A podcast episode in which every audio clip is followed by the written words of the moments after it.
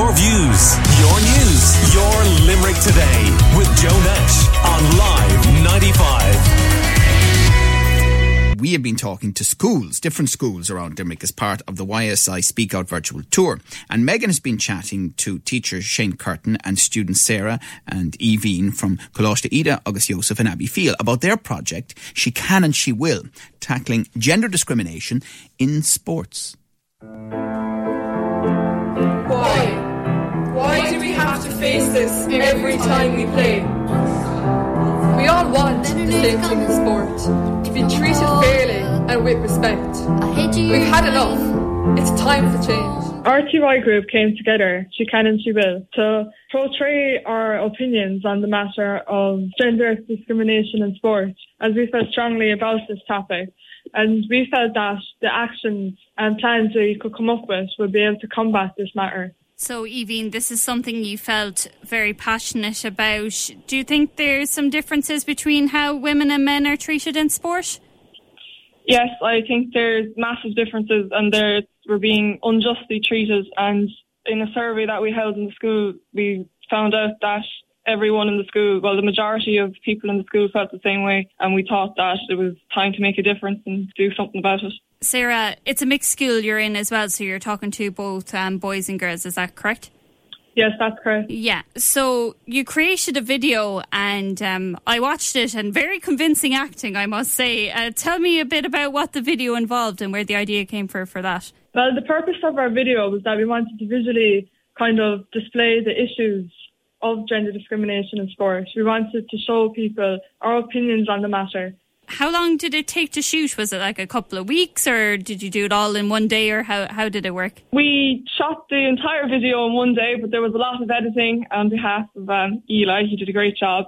And um, we had to get some of the boys involved as well, just to show that even though we feel we're being unjustly treated, we don't think there should be any difference in the way boys are being treated either. And Evine, you are working kind of with sports clubs in the area. What sort of things are you doing with them?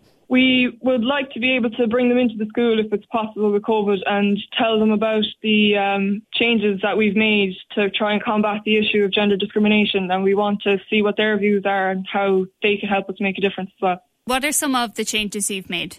So we've put up um, posters around the school to um, tell students in the school what ladies' fixtures are on over the weekends and so they can show their support for the women. And um, overall, we just want to raise awareness on the matter. And we want the video to be more shown to people as well as raising awareness, bringing club representatives as well. Yeah, and something I saw that um, you support any initiatives, Sarah, taking like well lit areas for nighttime walking and running. Do you think that women find it more difficult to go out and actually exercise at night? That that's also an issue totally feel that women would feel way more comfortable if they were, were able to walk in lit up areas or run or jog, as usually in the darkness kind of portrays sort of like unsafe environments and danger to them. Shane, yourself, were you very involved in the project or did they kind of take the reins on this one and go themselves?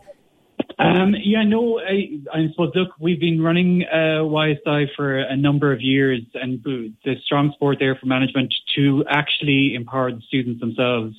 Um, so when we go in at the start of the year with a YSI class, it's a completely blank canvas. I mean, other years, uh, students have done things like improving biodiversity in the school grounds and racism, farm safety, issues like this. So this year, when they came in, uh, I suppose some of the students a few years ago in the school they had around International Women's Day, they had actually a talk from an intercounty player uh, about the challenges that female athletes face, uh, Rebecca DeLee.